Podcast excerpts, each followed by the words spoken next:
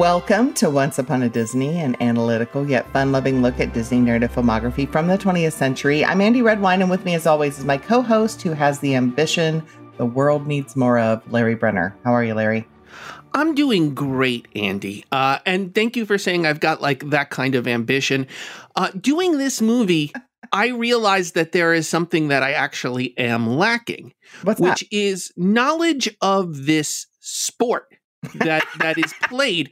I believe it is called fuwatball. Fu fu fu fuwat um fuwat ball. Oh, Larry, Larry, Larry. I, I, I didn't really understand it. It seemed like something I should have knowledge of going into the movie, um, but but uh, it seemed complicated. Are you the Honestly, kind of guy that goes to a Super Bowl party and like watches the commercials? Super Bowl. I love it.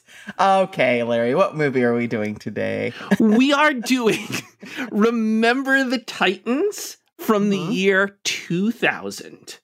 Uh, and this really is uh, our, a very different movie than anything that we've ever covered before for this podcast, I think. Mhm. Oh, for sure, for sure. Um, I love sports movies. I'm a big sports movie kind of person, and so this, and honestly, I think I started watching sports movies because of this one. Uh, when I saw it in 2000, um, uh, I really, really enjoyed it. So, And I kept thinking these guys don't know how to play the game. None of them seem to be looking for the golden snitch. You you find that and you win. Why are you wasting time doing touchdowns? Yeah, Just they're- find the golden snitch. oh, there. We'll, go over that later. Maybe I Okay, take fair you on a football tutorial after this. Good luck with that. okay, some key facts to get this ball rolling. Um, in 1971, the Supreme Court ruled on Swann versus Charlotte Mecklenburg Board of Education, and it created a pathway to use busing as a means of desegregation. So in Alexandria, Virginia, at the time, uh, the school system was already desegregated because of Brown versus the Board of Education, a decision that happens in the 50s. But because of ine- inequities in the diversity of neighborhood populations, the school system was still racially imbalanced. So there are two existing high schools in Alexandria. They became junior high schools. And then T.C. Williams became the school for all area juniors and seniors. Now, there's a real incident that happens where a 19 year old named Robin Gibson was shot and killed in a 7 Eleven for allegedly stealing razor blades. So there is this racial tension pre football camp in this town at absolutely an all time high. So the success of the football team of the Titans, because of their leadership, has this ripple effect throughout the town. That is true. That really did happen. Um, and it's tough. You know, I know we've been joking about football and and how how unimportant it is to Larry's life, but it's really tough to overstate just how much high school football means in towns across the South, particularly small towns. So as goes the football team, so goes the town. Um, Bob Luckett, who was a senior offensive lineman for the Titans, he recalled in an interview how at the beginning of the season there were stands filled with people. They were first sitting kind of according to race, but by the end of the season, they were mixing it up and having what he thought were true feelings of togetherness. But the pressure on the Titans to keep winning was absolutely intense. There's a player named Rufus Littlejohn, and he played for the team and he sat for over three hours with the filmmakers for interviews. And he said, and I'm going to quote him winning makes everything acceptable. If the team had been a losing team, there would have been all sorts of increased turmoil. That, So the- that is absolutely true. So the Good. pressure these guys felt, I, I'm not sure even the movie gets the pressure that they felt to get it right. Uh, but but they certainly did feel that pressure. I mean, they had more to lose than any other team had. So, so Yeah, that, it- that tracks for me internally. Right, right. So the majority of the Titan players in this movie are based on real people. Um, there are some notable exceptions. Uh, Ryan Gosling's character Alan Bosley was not a real person, and the scene where Alan gives his spot to Petey was added to emphasize the selflessness of the team. Uh, Ray Budds, who's kind of the villain in this movie, um, one of the villains in this movie, uh, was also a fictionalized character. He was created so Ray, as sort of a bigot, could be kicked off the team by Gerry Bertier. Um, members of the 71 Titans have stated, actual teammates, that if, if Ray had been real, he would have never made it through training camp. He would have been booted right away. Yeah, that's that is very much a um a movie villain sort of thing that you can keep up that kind of charade for long periods of time without the rest of the team noticing. Uh, that that did that did strike me as a little false. Right. Um, the character of Emma Hoyt, who is uh, Gary's girlfriend, was also fictitious. Oh, oh, okay. I guess you have to get female characters in there somewhere. I had hoped that that was real. No, oh, it was not real. Um, bummer. So, in an interview with ESPN, the real coach Herman Boone, who is a very colorful character, uh, stated that he indeed integrated the buses before leaving for football camp at Gettysburg College. That's a great scene. It is a great scene. And uh, for dramatic effect, the games in Remember the Titans are cl- really, really close, right? The scores are really close. But in reality, this team absolutely blew every other team out of the water. They were undefeated. They outscored their opposition 265 to 31 and they wow. were and they were ranked second nationally. But that doesn't make for good a good movie. No, it has to be close in a movie, right? That's one of the things that you have to change is you uh, like like if they're up at the half and they're up throughout the whole game, how do you get any tension out of it? No, I'm with you. That that is a change you have to make to make a good movie. Yeah. So writer Gregory Allen Howard wrote the script for Remember the Titans on spec. Uh, he had learned of how the town of Alexandria, Virginia had surprisingly good race relations. Uh, he went to the town, he learned of the football team, he met with Coach Boone and Coach Yoast during the writing process. Uh, Howard's other projects included writing for 21 Jump Street, writing for True Colors. He did the film Ali. He's uncredited on Glory Road and uh, his other film, Power to the People. Uh, and Mr. Howard passed away on January 27th, 2023, just two days prior to this taping. As you were watching, as, as I, I was watching this film, yes, there there is something about the way in which we pick movies that that just some like like I feel like we had a hand in what happened to Angela Lansbury when we were doing Beauty and the Beast. You know, maybe uh, maybe maybe there's something in like our collective unconscious that lets us know this is the time to cover that. Movie. Yeah, I don't yeah, know. It's it's it's it it's happens a, very, a, lot to us. Yeah, it does. It's a very spiritual thing, um, and and lots of other things, not just not just people passing away, but also. Um, yes, recognition, you know, yeah, or something will happen, or we'll learn something about their life, or this is the movie for this time because of we release a happening in the world with Mickey Mouse in it, and it happens to be Mickey Mouse's birthday. It's the stars real, align sometimes. Yeah, it does for sure, for sure. Um, and we do not plan that at all. No, That's what's no. so crazy about it. Um, so there are a lot of people who cast a lot of shadows about the historical inaccuracies about this film. And trust me, listeners, if you want to go down rabbit holes on the internet, I can assure you that these exist and that they are juicy, but that's not what we do here on this podcast. No. Um, however, as a bit of good, if you do want to know more about the 71 Titans from their perspective and also their scholarship fund, which uh, awards renewable four year college scholarships to deserving seniors, you can go to 71originaltitans.com and find out more. I think their foundation's pretty great. Neat. Yep. Neat. Uh, so let's go into the movie. Um, and I want to say you know very often when i'm when i'm teaching screenwriters the craft of screenwriting uh, they have an inherent resistance to, to traditional structure. They don't want to do a movie the way that most people do a movie which is the way that we usually dissect them. Mm-hmm. um, you know we we start off with exposition inciting incident uh, rising action falling action uh, climax and then a falling action. And I, I always say to them, you can do a movie with a different structure, But the question really is should you? Do you have a story that requires a different structure? And when we're taking a look at this movie, this is a movie that requires a different structure. Yeah, it wasn't sure. it wasn't that it was written and the person didn't know the rules. Mhm. It was that the conventional rules for telling a story would not have worked for this story. I'm going to I'm going to try to bring us along through traditional structure because that's the lens through which we analyze it. But when we talk about things not not matching traditional structure, uh, that's not a flaw in this movie. It's a deliberate choice. Right.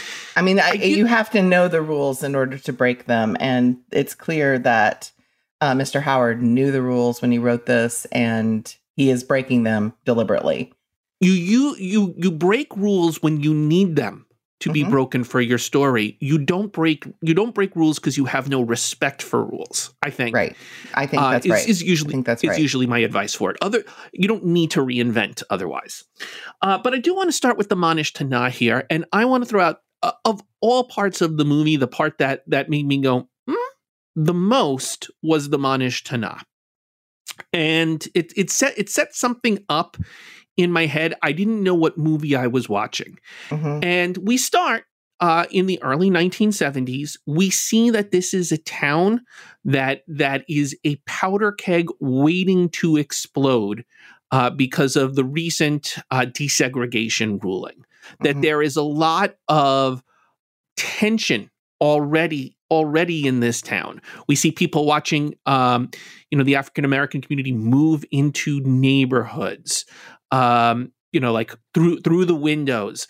Uh, we we see that there are fights breaking out, that there are protests happening, and all of that is setting the stage for the time period that we're in. I don't have questions about that, but my question is: this movie starts us off with narration. Mhm. And specifically, it starts us off with narration uh, from Sheryl Yoast, who is Coach Yoast's younger daughter, who is obsessed with football. And if anything threw me in this, Andy, it was that choice. I went into this movie pretty much blind. Uh, I mean, more blind than any human being could be, considering I know so little about football or football history. right. So when when the decision is made to make her the narrator, my first thought was, is she the main character of this movie? hmm Why are we watching this opening of this movie through her eyes? I thought that this might be a movie where we flashed forward 20, 30 years and now she's the first female coach. I mean, like, like there's, Right. like, it really set her up to be an important point of view character for me. hmm Uh, and ultimately she wasn't. And I'm wondering, I'm wondering, Andy, if, if you think I was just, maybe, I shouldn't have thought that. Maybe I'm just maybe I just made a leap on it, or if you feel like I was misled. Uh, why why do we start with her? Well, I have a couple of thoughts on this. So Sheryl Yoast had actually passed away four years prior to the release of this film. So Oh wow. Yeah, so I'm not sure if that is something that they are honoring her um, in some way. Coach Yoast also had four daughters. He didn't just have one, uh, which is another kind of oddity and a head scratcher about this. And they did all live with their mother, another kind of head scratcher. But again, when you're adapting a film, sometimes you take some dramatic license. I never care about the actual history. I care Yeah. about the real movie. I, Uh, I, and I, I agree with you. I, I agree. Um, all of that said, uh, narration. We we talked about the pitfalls of narration when we talked about Tuck Everlasting, yes, uh, and that's kind of understated. um, I, and again, just as in Tuck Everlasting, I don't think we need it here. no, I I think there are better, more dramatic ways to demonstrate how the Supreme Court decision is forcing very reluctant, angry white people to act in ways they wish they didn't have to. And I think we get it from I think we get it from the action. Um, I, I think because this is a movie for kids, it's it, it, sometimes movies yeah, exactly. Well, I, I think the movie's like a great primer for young people, especially young boys who like football, to get an understanding of the civil civil rights movement. I don't think it's for six year olds, but No. I think it's for but for tweens, yeah, I think this works. Um, the movie's jarring; it's supposed to be, uh, but and I think it's smart to show everyone united together in the prologue because it what it says to us is we're going to learn what it took to get to this moment. Yes, and that doesn't and that doesn't bother me at all. I really did feel like we were about to see what happens if a 9-year-old go- girl becomes the coach of a high school football team. Right. And that might be the great premise of a much lighter uh more typical Disney movie, but it's not this movie and so this is the wrong this is just the wrong starting part for me. And I know they bookended at the end. The narration comes back, and I'm like, "Oh, are we doing this again?" I was like surprised because she she is not the narrator from Tuck Everlasting. No, She's not talking throughout this entire movie. But by the time her narration comes back in, it was jarring again because I was like, "Oh, right, she's the one telling us this story." I forgot that. right. Uh, the movie doesn't need this at all. No, It's all on the screen. The story is all on the screen. We don't we don't need her for this. I we still I still enjoy the character. yes, That that is still true, but as our as our perspective, as our audience surrogate, we don't need her. As the narrator, correct. Yes, Yes. agree, completely Uh, agree. So we move into structure here. And this is a place where I could not tell you where um, the exposition slash inciting incident definitively is. I can pick one, and I think the one that I'm picking is correct. But we're not starting in a. Most movies start, they would have started earlier. I'm glad this movie doesn't. This movie would have started all white community, blah blah blah blah blah. They're getting ready for the team. The team is the team is all Caucasian, uh, and then suddenly we watch them as they hear about this decision, and and the t- Right. and the school begins to be integrated. We skip all of that, and I'm glad we skip all Yes. of that. It's a slow start to. It would be a slow start to a movie that this movie doesn't need. Right. But this movie starts with so it doesn't start in the pre disrupted world. There's a disruption going on. And there's a series of disruptions that happen, each of which could feel like the inciting incident. Mhm. But I'm gonna I'm gonna put my finger on there's a false fighting uh, inciting incident, and then there's the real one. The false one to me uh, is Coach Yoast ends up getting uh, an African American assistant coach called Coach Boone, who he doesn't really want. It felt like when that happened in the movie, because again, I come in knowing none of the history Mhm. that that was going to be the movie. What do you what do you do in this term of integration when like like you you've been saddled with an assistant coach you don't really want. Mhm. But then politics goes further and coach uh, Boone ends up becoming the head coach and coach Yoast ends up losing that gig Mhm. uh, which is an immediate reversal that I didn't see coming. And for really me, good. I mean, like it's a great, even if you don't know the story, like it's a great reversal. it is a great reversal because anytime I think I see where the movie is going and Mhm. you subvert my expectations, that's an engagement strategy. It's I don't want to Yeah. I don't want to be ahead of the movie. I Mhm. want to be exactly where my characters are. Mhm. Uh, and when that happens, for for me, that is the that is the real shakeup, leading Mhm. to our first real decision point. And it really it really depends on because this movie has no single protagonist, and we're gonna we're gonna come back to this again and again. Uh, depending on which character you and the audience are following, is the inc- the inciting incident is going to be attached to that character Right. um, because I started with his daughter, Mhm. the inciting, uh, because of the narration, for me, the inciting incident is Coach Yoast loses his job, but is offered the opportunity to come back as an assistant to the man who replaced him. And Right. when he says yes to that, it propels the movie forward.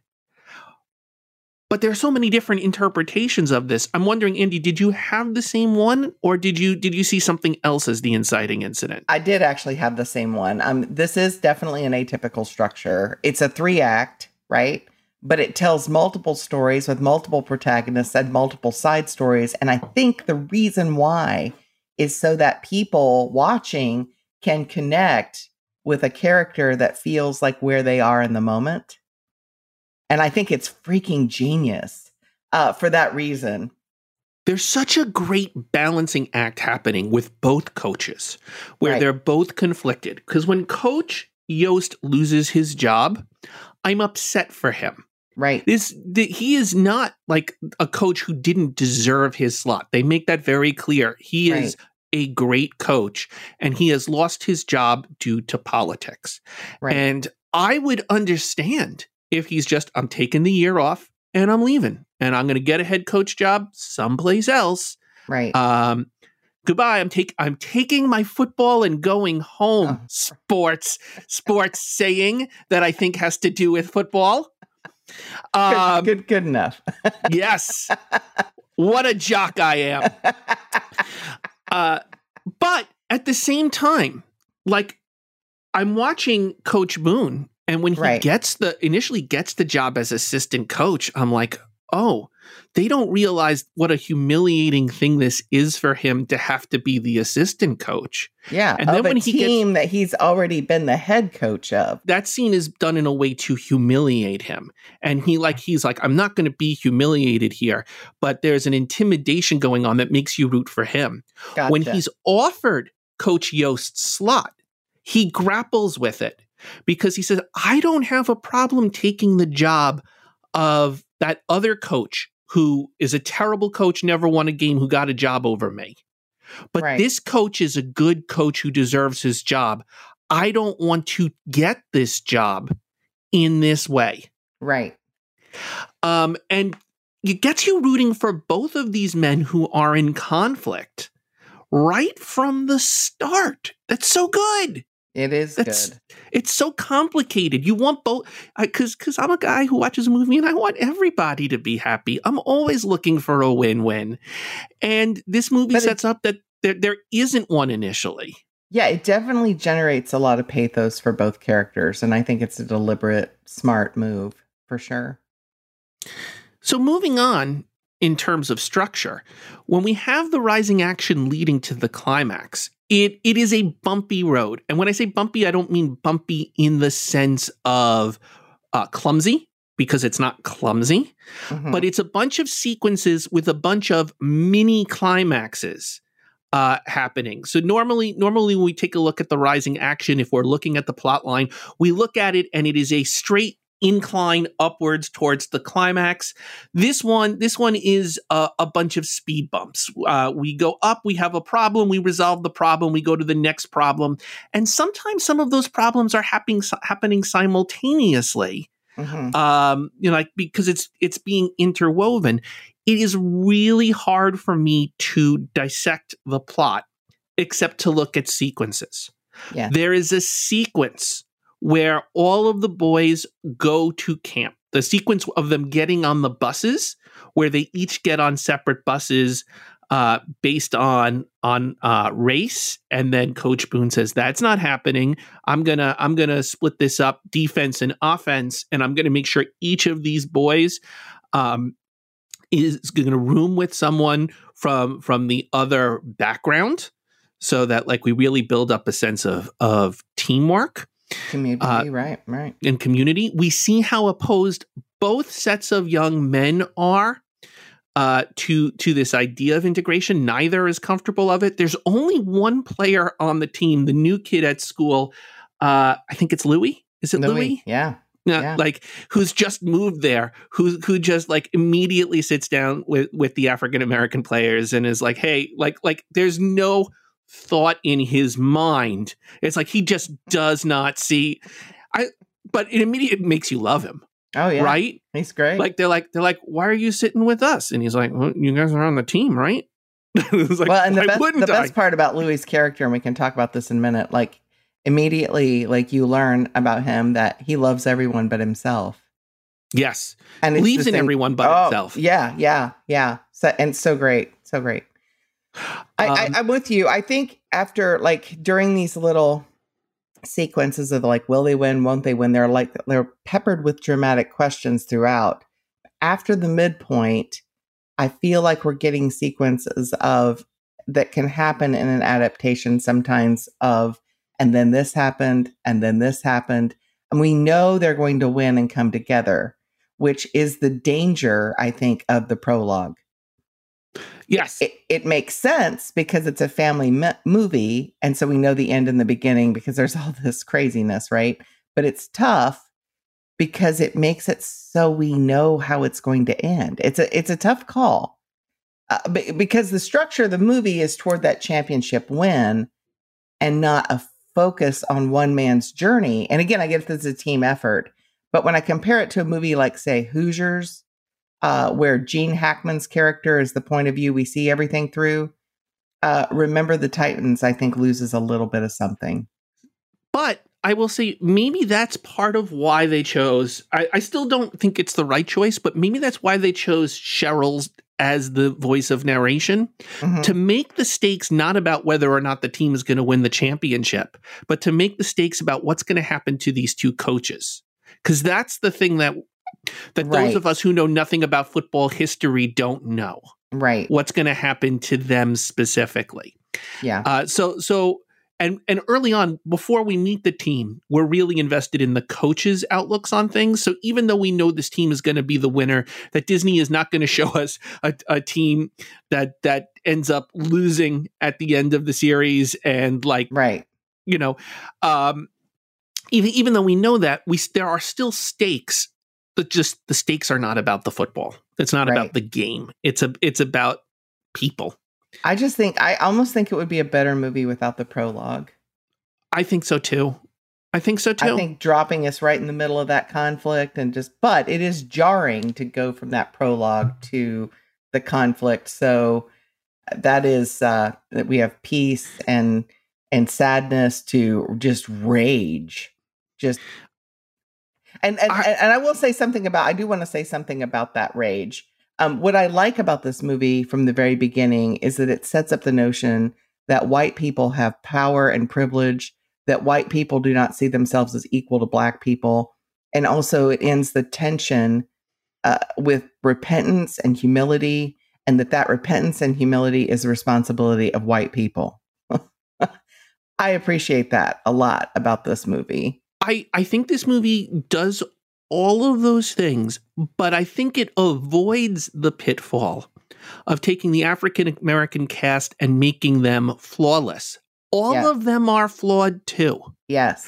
Uh, even even Coach Boone, you know, Yeah. played by Denzel Washington, that there is that sequence when they're at camp training, and he is making them exercise, and one of them wants a water break, and he says no water break. Uh, and then, like you watch as they all start vomiting as they're as they're doing training, and Oh, Coach yeah. Yoast goes, Coach Yoast goes like, "Hey, this isn't the Marines." Like there's a fine line between crazy and like, That's that's what he says. you- you're crossing it, right? and and and honestly like both of these men have things to learn from each other Yes. right it's just it's just different things um i i, I think the movie does a good while while you're right like the history of prejudice definitely leans towards like the caucasian community has a lot to learn Right. there is no character in this movie who doesn't have a lot to learn Yeah, it, And it's I- balanced in that way, and I, I think it's it's good. But what I, you know, uh, so many times we watch these movies, and and the African American people are tasked with being like the savior of the film, and and this one isn't like isn't that right that I'm they grateful. must be patient and they must mentor and and that is no no one here Mhm. thinks that's their job Mm-mm. It's great. like catch up catch Yep. up to where we are Yep. or we'll run right past you that's right. which might also be a football thing um look Ah, at me look, look at, at me i really You're scored a home run on that one back to doing back to structure okay. back to back. We'll work on that. We'll work on that tutorial. It's okay. Uh, again, again, many have tried, all have failed. Um, so, Uh. con- continuing along in terms of structure, we have all of these sequences, and we watch the theme of coming together as a team manifest in different ways. It manifests in the sense that even while they're at camp, there is a new teammate who is added. The sheriff's son, Sunshine, uh, is brought in as sort of the relief quarterback, but he's from California uh, where where the civil rights movement is in a more progressive place uh, at that particular moment. There's also some questions about his sexuality um, that that get asked by this movie and never really fully answered. I Mhm. think uh, there's the scene where he, you know, he kisses the other member of the team and starts a fight, but he does it. He does it, but because he's been he's been being made fun of, and that's that's it's it's interesting. I don't know that we ever get a full answer here, and I don't know if it's you know based on the history, but it's another question of us versus them. Ultimately, he's on the team, and what whatever questions they have about him, they get past it. And accepted and encouraged to grow as well, which is yeah. Yeah. There's the difference between offense and defense, which I didn't know there were like within the team, like that there are sub communities of like I'm with the offense and you're with the defense, and that that's sort of like a class struggle. Yeah. Um, wait, wait till you find out about special teams, Larry. Aren't all teams special? But I don't. It's cool. It's cool. I really, I, I'm not even well, pretending. I, mean, I, I, wouldn't I- say I wouldn't say that there's a class struggle. I would say that but us versus them.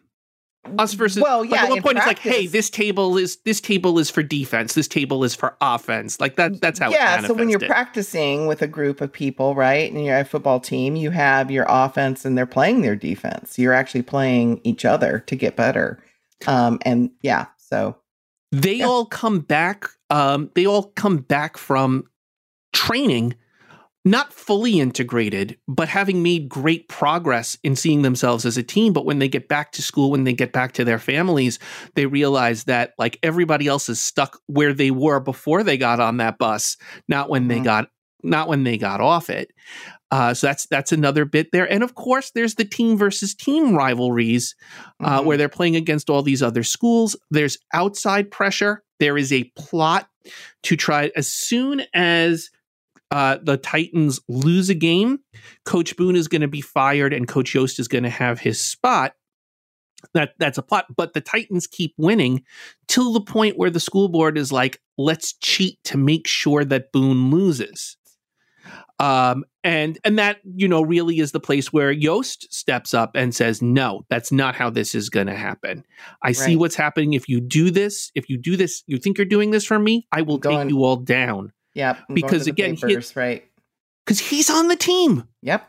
That's that's what that like. It's a it really. I I love that moment also. Yeah, we There know is- that Yoast is all in, right?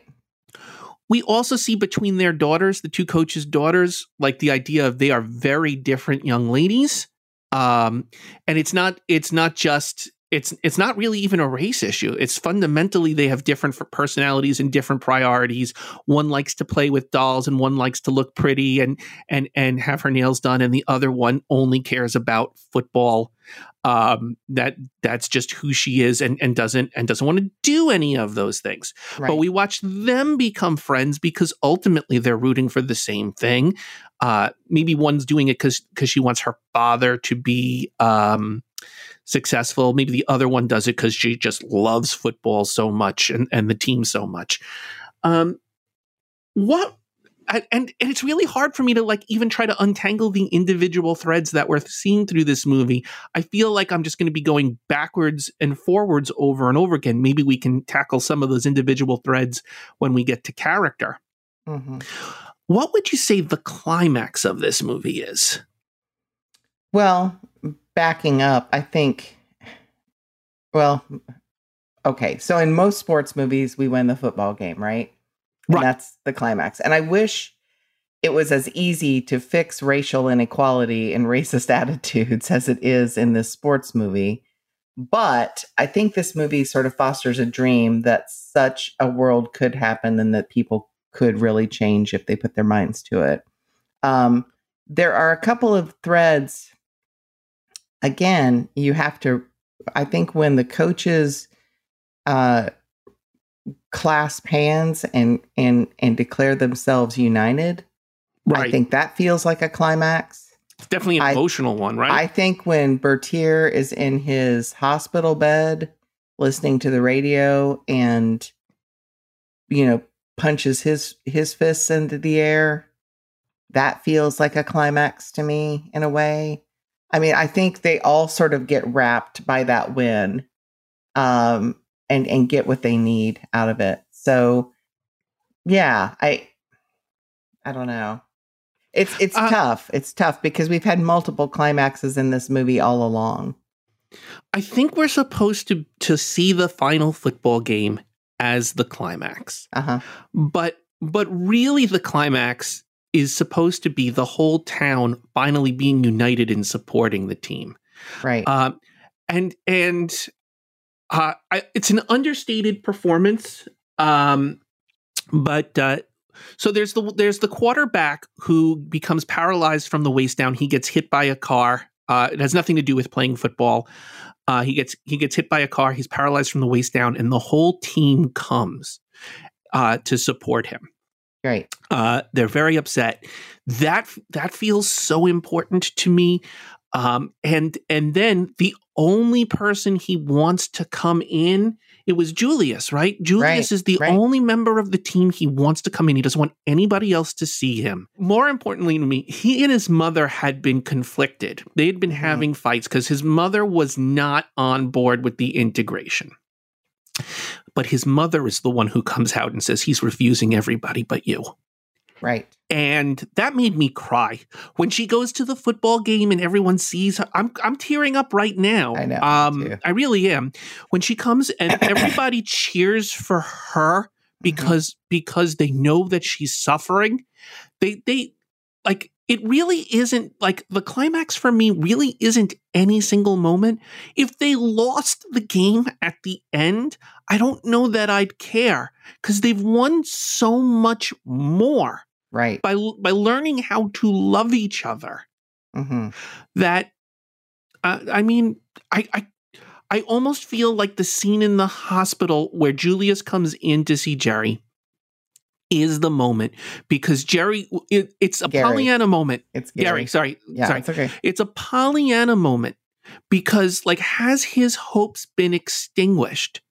And they haven't been. He talks about hey i'm going to be able to i'm going to be able to play you know in a different league. I'm going to be able to play with other people who are in wheelchairs. Um he, his spirit isn't broken and it's not broken because of the bonds he's formed with his team whether he's on that field or not uh, i mean so powerful there's just It so much powerful but I have trouble identifying the climax climax. I think the movie wants us to be invested in the results of the game. Mhm. And as in real life, I could not care about that. No, I mean because what you care about and what I care about ultimately in this movie is the redemptive love that happens, right? Yeah. Um, and we see these people making changes and truly wrestling with the hatred in their lives and and overcoming it. And I think that's that's that's a heck of a lot better than the football game. Agreed. And then we get some falling action. And the falling action really is like 20 years later, Gerry has passed. He was hit by a second drunk driver. Um, and got into a second car accident. And like that's the sort of thing if you're if you're doing a movie, you can't do. You can't have a guy keep getting hit by cars. But if you're doing a real life adaptation, you can because, Because that's what true. actually happened Right. it, it would feel false in a work of fiction, but in a in a work of real life adaptation, it happened. So what are you Mhm. going to do? Yeah. Uh, and they've all come together, uh, still still united as a team, still bonded as a team uh, to see him off. And Mm-hmm. then we get a bunch of clips telling us, you know, what happened to each player, uh, what their lives were like afterwards, all these people that we've been following. hmm Um, and and then the movie, and then the movie, you know, ends. Uh, we end with narration once again from from um, Sheryl, but hmm but it's brief. I was just an, mildly annoyed by it. I'm like, I'm like, I don't need you right now. I'm feeling something. Yeah, But, I mean, uh, I, I honestly think that the narration takes away from this movie. I think you.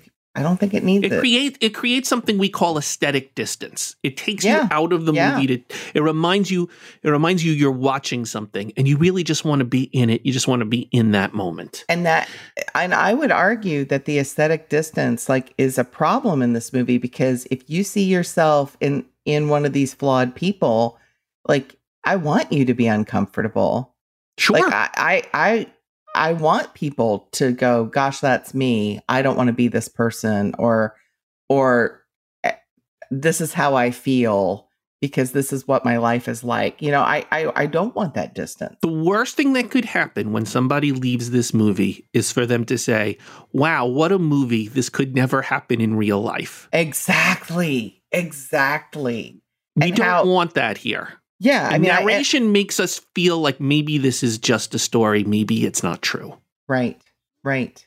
Well, let's talk about characters, Larry. Um, but you know, the beauty I think of these characters is sort of the diversity within the diversity because all of them want things. I mean, primarily they want to win football games, but they want respect, they want fun, they want acceptance, they want their jobs. Uh, plus, Some of I them don't dare want the things that they want. I'm, I'm thinking specifically of like Louis, who Right. doesn't think he can ever go to college. Uh, or Sunshine, who thinks he can't really be the quarterback that he needs to be, right? Um, plus, it's super fun to see all of these actors that we know so well Ryan Gosling, Hayden Panettiere, Donald Faison, Wood Harris in early supporting roles. yeah. That's super fun. and they and they go on to do such great things and you can see why they they really are are given their A game here which another sports reference giving A games Like I said, we need to get you on ESPN. Really Oh, I would be, I would be great. The the the one sports commentator who has no idea what's going on. I'm like, wh- why why are they just kicking the ball? That uh, don't they have to run it in? What is Oh what is what is that? why did they switch to? Why are the? Why is that guy not on the field anymore? Is this a Okay. mini game? Okay, uh, let's talk about Coach Herman Boone and Denzel Washington's character, um, who was the first black football coach in Northern Virginia and really one of the first in the South. He's crazy. So I I think what we're supposed to see with him, if we're talking about his flaw, Mhm. is I mean we this is someone who walked with with Dr. King. Uh, this is someone this is someone who was heavy in the protests. Um, you know, who served in the in the military. We we also learn. Mhm. Um, so we've learned he's he's someone who's had it really hard. Mhm. Um, and I feel like what we're seeing here is um, he he is he knows that there are battles ahead of them that are- not related to football. It's not Mhm. it's not just about winning the football games. He's pre- he's trying to prepare uh, these these teens to, for for the battles yet to come. But I think what he doesn't realize is if he's too hard on them, they're going to wash out and not fight ever. Like Right. like uh, we don't we don't see this happen, but I know in some wild comedy where my name was put on in the goblet of fire and I must be on the football team, which is the only way it would happen. I would not have made it through training. And it has Mhm. nothing to do with whether or not I could get along with with the other athletes. It entirely has to do with I'm someone you can push too hard and then make me quit. And and the first time that I end up throwing up because of dehydration, I am dunzo. No, Mhm. thank you. That is my body telling me to quit, so I quit. That's that's how I work. Um, and and we see Coach Yoast like calls him out on this. You're being Sure. too hard on them. Mhm. Um, and and I think I think you know, with with with the, he's got a soft side. He at when he when well, he yeah. tutoring Louis on the sly. He's like, no Mhm. one, no one else needs to know, but you're going to come to me every week with your test. Like, it's not, it's not that he's, he's a hard person, but I Mhm. worry that his flaw is he he pushes too hard, Mhm. um, and you know, so, sometimes swords are forged and sometimes swords break. That's right. Uh, you know, we see him vomit at one point before a game. Yes, uh, because of the stakes, right? Um, he doesn't seem to have a big arc to me. He kind of starts at an 11 in his craziness. And um, eh, he sounds like every other football coach I heard growing up in the, you know, 70s and 80s. I, I mean, you know, all I know is who was who was running the drama club, and we were doing trust falls and, and telling each other secrets and and and like handing out fri friendship bracelets. So, so Right, for me, this is a very alien technique at creating a community. But I think you're right. I think he he doesn't he doesn't learn as much. He doesn't arc as much. Um, but he develops relationships, Right. which which uh, may be his arc because he's which- kind of a lone wolf and then he goes and starts developing more friendships. and I, I think we're supposed to see like it's it's not it's not really that he has to change who he is but he has Mhm. to accept other people's friendship when it's genuine and he has a hard Yeah. time coming to see Yoast as a friend he never Right. changes but he he changes how he feels about people hmm Let's And talk that- about that-. Yes, that's good. Yeah. That's good. Let's talk about Coach uh, Bill Yoast, uh, played by Will Patton. Um, I think he- I think this guy develops a backbone, which is interesting. you don't think he had for- one before let's, let's talk about that I mean, I do. I think um, he's not as maybe as disciplined as Boone is. definitely Um, not but I think his he he listens to a lot of really awful and I'm really glad the movie did not pull punches on this. Um he listens to a lot of really racist attitudes. He tolerates them um and doesn't really get a backbone I don't think until he fires his assistant coach. See, and I don't think it's that he doesn't have a backbone. I think it's that he doesn't know that the fight is worth fighting, which is a different thing. Not having a backbone is is like saying like he's too afraid to stand up to the community. Mhm. I don't know that he knows it's worth standing up to the community, that it's worth fighting for people until until later on in in the movie Right. uh, he's he's given a reason to fight uh, for for Coach Boone. He's given a right. I, I like so so the the relationship he has that I think is the most interesting is his relationship with Petey specifically. Mhm. So Coach Petey is the one who's about to leave the team. Uh, Coach Boone is really hard on Petey uh, when Petey's in offense and uh, like sends sends him off because he's he's you know made some mistakes up there and Coach Boone requires perfection. And Coach Yoast when he's like, you know what, Petey, come back here and play defense. I can use you here. Part of it is it's true. Petey will Mhm. be better at defense. There is this one guy who who his defense cannot keep up with, and Petey will be able to.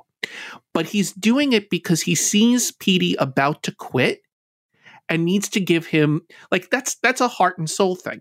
Right. Then we get to later on, Coach Boone talks to him about this thing, and Yoast is like, ah, d- you know, don't worry to thank me. I just wanted to do something good for Petey. And, and Coach Boone is like, you didn't do something good for him. You know, you were kind to a world that's not going to be kind to him. You gave a second chance to a world to him in a world that doesn't give second chances. And later on, when Petey gets discouraged again, Mhm. and leaves the team. Uh, like in, in a moment of crisis, he doesn't quit the team, but he walks off. He storms off. Uh, having uh, Coach Yoast says, "Well, like changes his thing thinking on this." He's like, "Look, you can p- try to play again next year, but this year you abandoned your team. You're going to sit off." Mhm. But at his core, Coach Coach Yoast does believe in second chances and third chances. Uh, when um, what's the when the one teammate um, says, "Listen, if we're going to win this game, you got to take me off defense. You got to put Petey back in." Mhm. Coach Yoast is like, "I'm not going to be the one to give him that second chance, but if you Alan, want it, right. you go do it." Yeah. right because ultimately ultimately it's about negotiating for him when should i be hard and when should i be compassionate Mhm. uh, when am i doing what's right for the team when am i doing what's r- only only what's right for me Right. and i feel like that plays out in the Petey arc uh, throughout this movie and i enjoyed it yeah. i enjoyed it Yeah. I mean, I, think um, with Yoast, he's wrestling with, he's bal- eh, there's a lot of balancing, right? Because he wants to keep his job. This Hall of Fame thing seems to be important to him. sure But when he when he lets that go, right? When I think ultimately when he lets that go, we go from somebody who doesn't care much to somebody who cares a whole lot about the right things. So And also when he realizes Yeah. his limitations, when Sheryl Yeah. says to him, Coach, uh, there's a time for humility. Uh, you're allowed to ask for help.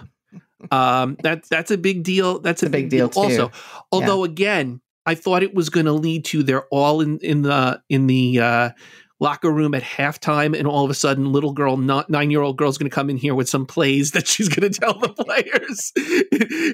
she's like, glad he's that like- didn't like, happen. I'm so glad it didn't happen because it felt like it in the moment. Yeah, Um, I So- kept waiting for them to recognize she's a genius at foot coaching football. uh, Julius Campbell, who's played by Wood Harris, who I absolutely love as an actor. Um, I'm really glad that Julius was resistant to integration, and for very and for very good reason. Um, I'm. This is. It, it feels like this. I, I guess before I'd before I'd seen this movie, I realized that in some cir- I didn't realize that in some circles integration felt as forced upon black people as it did on white people necessarily and that some people might not be okay with that in the black community as well. I think there was. I mean, again, this is this is me speaking to an experience that was my, not my lived experience, but from what I've heard from other people, uh, there there is always there's always a call for. Uh, the community that's being integrated to just say bygones are bygones, everything's fine Mhm. now, so let's Mhm. forget the past. Uh, he's not willing to do that, No. nor should he. no. He's like, he's and, and he's seeing the injustices when when and the injustices are coming from primarily Ray on the team who's not blocking right. uh, for his team. He's hoping that Julius will get hurt, that Rev will get hurt, um, and he's he's like, this fight this fight isn't over, and it's Hmm. not over until you like. Uh, right now, I'm I'm going to be out for me. If you want me to be part of the team, then you have you have to lead, Yep. Yeah. right? It's such a great call for he's such a great character to uh, work with Gerry Bertier, who is And- Ryan Hurst. Yeah. And we learn in the epilogue that they stayed friends up until Gerry's death. Yeah. That they were they were that was a lifelong friendship for the two. Yeah. Yeah. Um Gerry's I, I think Gary has the biggest arc in this movie. Um he really goes from somebody who is angry and one of those angry faces you see in that white crowd to Oh, yeah. someone who you know loves Julius and calls him a brother and treats him better than his i mean and really tells his mom like who you know is kind of his world uh no nope this is julius is more important yep he's coming in the house yep this I mean, is they- happening They added this fictionalized thing where to the point where when he has to choose between his team and his girlfriend who he has said that he Mhm. loves, uh, he chooses his team. Yep. Uh, because because she is she is evidencing racist behavior. Um, and that's not a road he wants to walk anymore. right um let's talk about uh sheryl yoast hayden panettiere who i think She's It's an interesting great in this. She is. it's such a great young. As much as I don't like how she's so great in this that it's a flaw in a way. Right, Because every time she's in a scene, she takes over the scene right. and the movie like there are several places where I just kept waiting for her to take over the movie and for the movie to be about her. This is a character who would be a great protagonist in a fictional film. hmm Uh, she she's just so she's such a great scene partner. She is, and she's She- great with she and Denzel Washington together. Amazing. And by the way, by the way, he is such a great actor because he shares uh, he takes the scene but he helps the other actor so much. oh yeah, Like with the way in which he I was really analyzing the way he acts. Um he brings the other person in and they may not be the strongest of actor but the way in which he makes their emotional response he he cultivates an emotional response in them to Agreed. get to get the scene he wants he's a genius It's so, I, who could argue with that? Who could argue with that? But so good she's really good in this. she too. is too and so the scene with the two of them together when he's like don't you want to be doing whatever and she's like and she is giving to him as good as he is giving to her it's it's brilliant She's arguing with him about football tactics. Your left is weak. and, And he's like, it's not weak. It's and she's like, it's totally weak. They're both and like and and he's losing this argument. He's like, why don't you go play with some dolls? She goes, I don't want to play about with dolls. I want to talk about football. I don't want to talk about why your left side is weak. I, exactly and i love i love every bit of that scene it's so great Oh, so great. um let's talk about the players a little bit um we have uh, uh, anybody stand out to you there's so many and we just don't have a lot of time to talk about all of them but Well, uh, we've there's so talked about that- we've talked about Louis. Um, uh, Petey, Sunshine. Rev is Rev is great. Yeah. Um, there's so many great performances. I feel like I would do a disservice singling out anyone. I I will say this. This is a minor criticism. Mhm. They are such good singers, Andy. Why don't they just stop playing football and join Glee Club? why isn't this a Glee prequel? Uh, why why doesn't William Schue come there, Because Mr. Schue come there and and get them to start singing?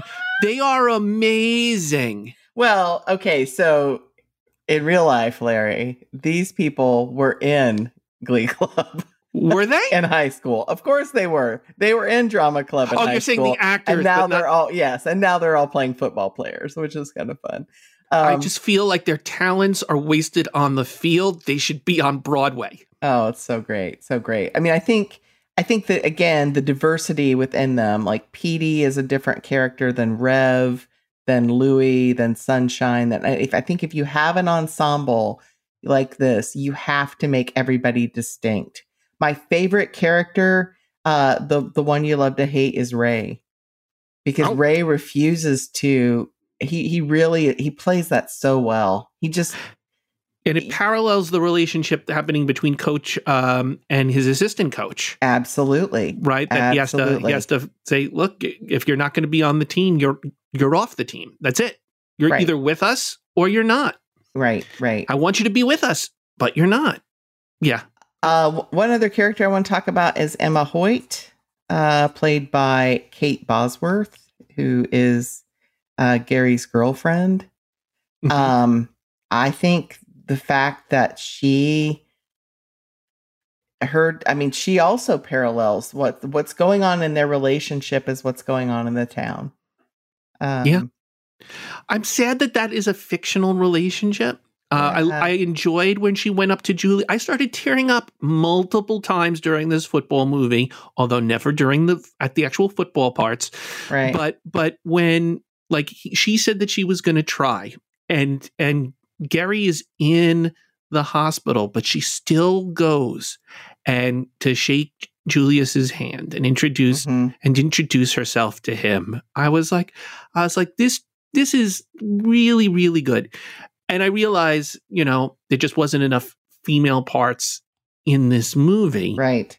Um, and Could have been. could have been. I mean, well, it could have been because the cheerleaders, it, you know, in doing a little digging for this for this uh, podcast, the cheerleaders also had to integrate, right. and I think that's even more compelling to me because of the idea of what is beauty, and Mhm. uh, is it always blonde haired, blue eyed? Uh, is what what constitutes cheerleading? Is it is it just looking pretty? Is it a sport? I mean, there's a whole lot there. In addition to the integration, Could be and- a good, great parallel movie to what's going on here. Yeah, I, yeah. I think you're right. Integration is not just a male issue, right, right? right. Um, so uh, let's talk for just a second about protagonist problems in this movie because they they do exist. They do exist. and i i think um i think the writer knows they exist I think so too. I I think we're supposed to see a collective protagonist in this movie. Yes. That the entire team is a collective protagonist and that the Mhm. struggles that are going on it's it's them against the world. hmm The hard part is there are so many of them hmm on this team. Uh, so many people that it can be. I feel like if this was a TV show, maybe this should have been a TV show. There would be time for everybody to get full and equal and developed arcs. But uh, the, the movie just switches focus throughout it. Gerry doesn't even really become a protagonist in my mind until about 40 minutes into the movie. Um it there's yeah there's a lot of there's a lot of passing the baton, which I don't think is a football sports metaphor. I think that's track and field. But um well i mean i But think there we a do- lot i think we do get a tv show here Yeah. i think we in friday night lights i think that is a Sure. tv show that um is definitely we see that and in this i'm th- I, I think because of this idea of this team becoming like having its own arc right where we're coming together and we're facing adversity together it's so uh it's so interesting that and again i'm really glad we just dropped into the middle of this conflict as opposed to yeah, know, but because there are so many protagonists, there's Mhm. a very weak antagonist focus uh Mhm. in this movie to the point where they're at the final game and they're fighting the final team and I don't know these guys. Like I don't I I I'm not- right I well, don't know who this other team really is. There are some like sentences said about them, but it's not. It doesn't really feel like a strong rivalry to me. It's just I I could not. They're they're they're nameless opponents. Um, the antagonist really isn't any one person in this movie. It is it is a communal activity, communal opponent that I can't put a name and a face on. Um, and I'm not saying that it should be that. But Well, in a I- traditional movie structure, we would be able to point to someone and be like, this is our real antagonist here. And it's not I, there. I think the antagonist isn't on the field. I think No. the antagonist are the racist attitudes that these and, and the racism in this culture. More of a force than a person. Yeah, yeah. almost. Yeah. And so you have this yeah, and I, I think that's why you don't get really a central antagonist as a, a specific one. We get sort of this the teams coming together to face this force. And they're This is a- battling this force far more than they are battling the uh the people or the the, the football on the field. This is a hard movie to write. I'm not saying it's a hard movie to watch, but Mhm. the writing, it's really hard to write a movie without a strong antagonist figure. And so when I'm talking, and without a single protagonist that's more important than all other protagonists, Mhm. this movie pulls it off. And if Oh, yeah. you need to do that for your story, I think this is a great model of how to do that. I think what we're really pointing out right now isn't really the flaws in the movie so much as it how easily this movie could be flawed. Yeah. How easily it could have gone awry. Why you don't want to use this structure unless you're required to use this structure. Right. Right. Because because the antagonist is very realistic to the point where it took me right back. Some of the words are so jarring. Some of the words that things that that that the actors say, like it takes me right back to the 70s and 80s and 90s and when I had no choice as a kid but to be Sure. surrounded by that kind of hatred. Uh and I was just I remember thinking this is not okay. This is not okay. This is not okay. But I lived in an all white community with no power as a little girl. So what did I have to do about it? Right. And I, I Yeah. got out of there as quick as I could. But yeah, that kind of, I, I hear it. Um, and that, that kind of hatred and, and all of it, like, I'm so glad that the punches aren't pulled. I'm so glad we get to hear how that kind of, how people really, really feel about, about, he, uh, about their fellow man who they don't even see as a fellow man. It's awful. Yeah. So It is. the antagonist, I think the antagonist is very real, but it's not just one person, like you said. No, and and that that is a hard thing to write. That is successfully Right. written here. I, I mean, that's that's basically uh, it's a compliment ultimately. Yeah. Oh, and I'm just a quick word. The music of this movie is so fun. Um, and it's just as Great soundtrack. it's just as diverse as the movie. You have Marvin Gaye, you have Leon Russell, you have Buck Owens, you have uh Creedence Clearwater Revival, Charles Wright and the Watts, Steam, War, Ike and Tina Turner, Norman Greenbaum, uh, Cat Stevens, the Hollies. I mean, it's definitely from the period, and it's definitely made up of songs reflective of the civil rights movement from that time. So I really Yeah, like it. That's Really a great awesome. feature here too. Not something I'm qualified to like speak about. Music is a little outside my, but it it was great. It was great it, com- throughout. it complements uh, oh the temptations right it complements the whole um all of it yeah it's great love it All right, Andy. okay well uh, usually we do a pitch but you have a different idea in mind I and quite do. honestly i am surprised at your idea and and uh and surprised and in, in a in a in a positive way Okay. So we're going to play a game. And what we're going to do, I so I didn't want to do a pitch because I feel like sometimes when we're pitching, we're poking fun at a movie. Uh, I didn't want to play the Glad game because I think this is a good movie. Mhm. Uh, I, what I really wanted, and it's really hard to pitch a movie that's based on his, his uh, sequel to something that's based on historical events. right Like it's it's just it doesn't lend itself towards it. So what I'd like to do, Andy, is I'd like you and I to make a fantasy football team using Disney characters, using Disney characters.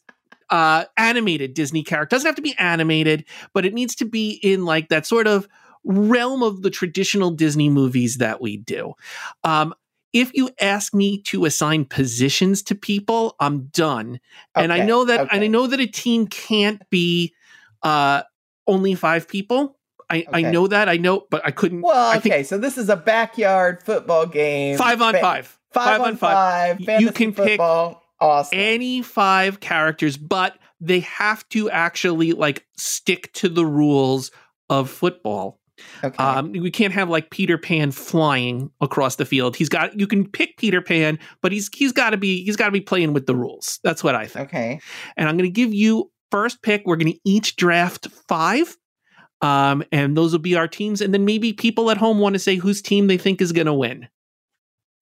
All your. First pick, Andy. My first pick is Pacha from Emperor's New Groove.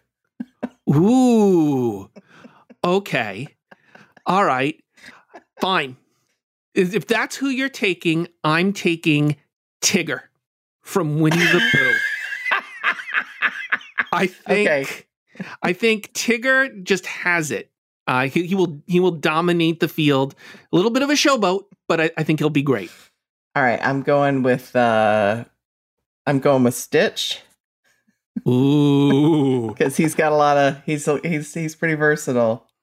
All right. To counter Stitch, I'm I'm putting Donald Duck on the field. Uh, he will inevitably be kicked off before the game is over. But By the way, we are picking these as we go. Like we did Yes. not talk about this at all. No, we didn't. Okay. but I think he'll do.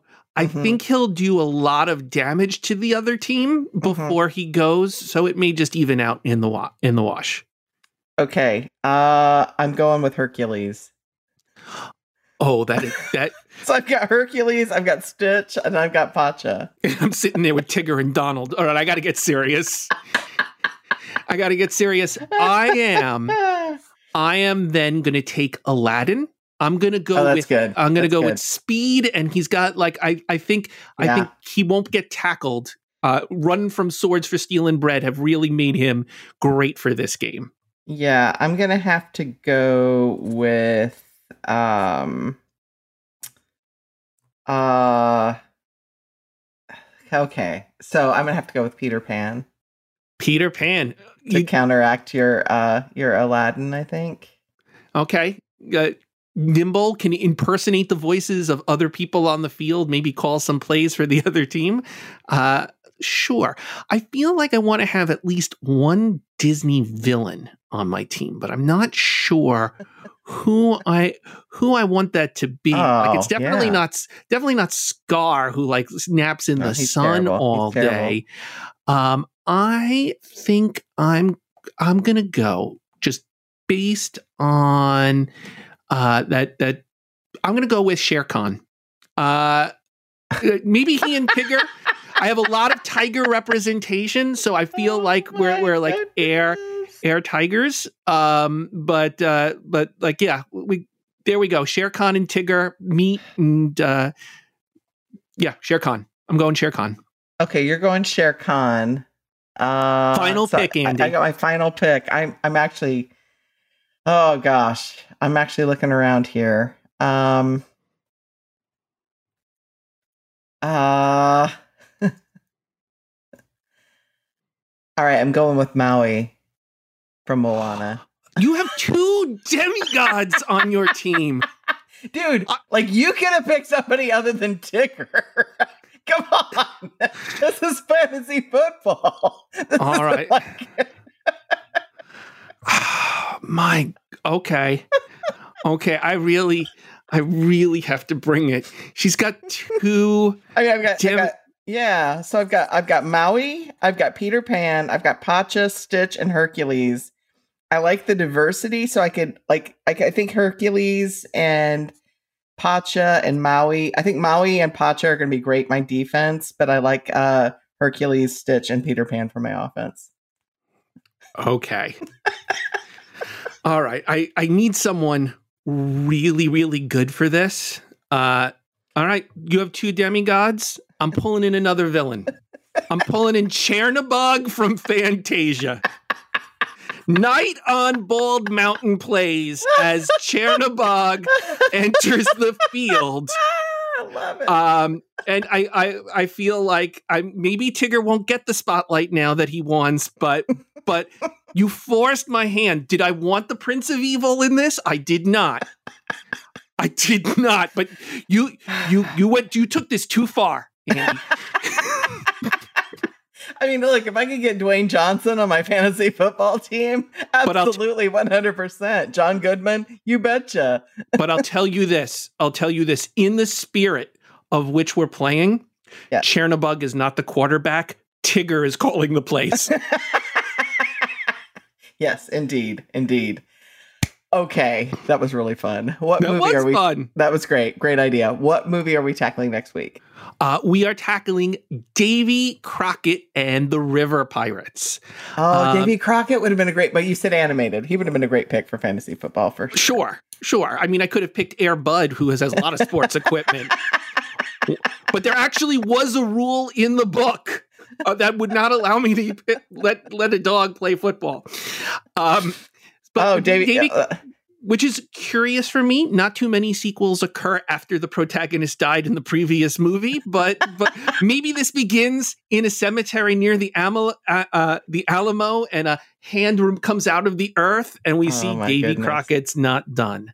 I think Davy, this is complete fiction, but it's delicious, fun fiction. It's, I think there was a lot of actually in real life. There was a lot of fanfic, Davy Crockett kinds of stuff floating around during his time period. So I think some of the story comes from some of that.